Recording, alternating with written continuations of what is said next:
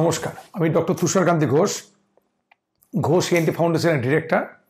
আজকে টিনিটাস, ওর কানে ভোঁ করে শব্দ হওয়া নিয়ে কতগুলো কথা বলব। টিনিটাস একটা অদ্ভুত ধরনের রোগ যেটা অনলি পেশেন্ট বুঝতে পারে যে তার শোঁ শোঁ শব্দ হচ্ছে কানে। পেশেন্ট কমপ্লেন করে, কিন্তু আপনি পেশেন্টের কানে করে যাবেন, কিছু শুনতে পাবেন না। পেশেন্ট অনলি পেশেন্ট নিজে বলবে আমার কানে শব্দ হচ্ছে।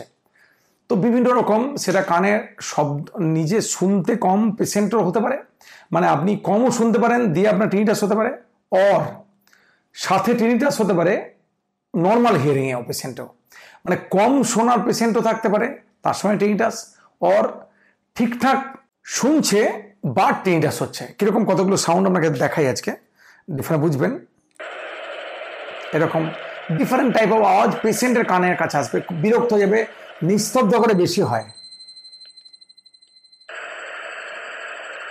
Different different sound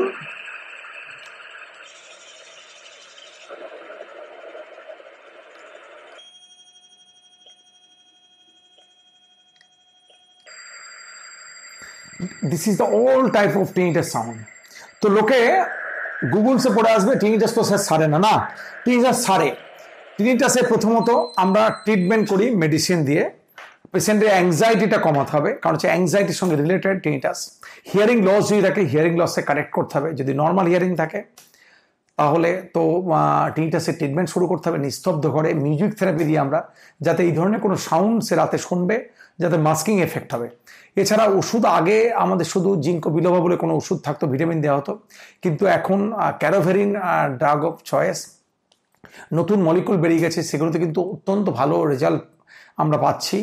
কিন্তু বেশি দিন খেতে হয় মানে এক মাস, দু মাস, তিন মাস, চার মাসও লাগে অনেক সময়। টিনিটাসের সার্জারিও আছে, কিন্তু সেটাই ভেরি রেয়ার সার্জারি এবং সবসময় সাকসেসফুল হয় না এবং অন্যান্য ক্ষতি হয়, কারণ সোনা একদমই নষ্ট করে দিতে হয়। সেই জন্য টিনিটাস সার্জারি খুব একটা পপুলার নয়।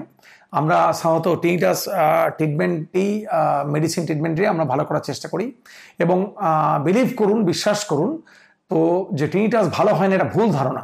টিনিটাস কিন্তু ভালো হয়, এখন কিন্তু আমরা পাই নব্বই পার্সেন্ট পেশেন্ট ঠিক হয়ে যাচ্ছে। যদি ওষুধে না কমে, তখন টিনিটাস রিটার্নিং থেরাপি আছে মাস্কার আছে আরও অন্য ধরনের ট্রিটমেন্ট আছে। তাতে টিনিটাস কিন্তু সত্যি এখন ভালো করা সম্ভব হচ্ছে। ইনার ইয়ার থেকে সাউন্ড হয় নার্ভের পেছন থেকে সাউন্ড হয় অনেক সময় টিনিটাসে সুতরাং আপনার আশাহত হওয়ার কিছু নেই। আগেকার দিনে বলা হতো টিনিটাসের কোনো ট্রিটমেন্ট নেই, কিন্তু এখন টিনিটাসের আমরা কিছু ট্রিটমেন্ট করে সত্যিই আমরা অনেক মানে সফলতা পেয়েছি।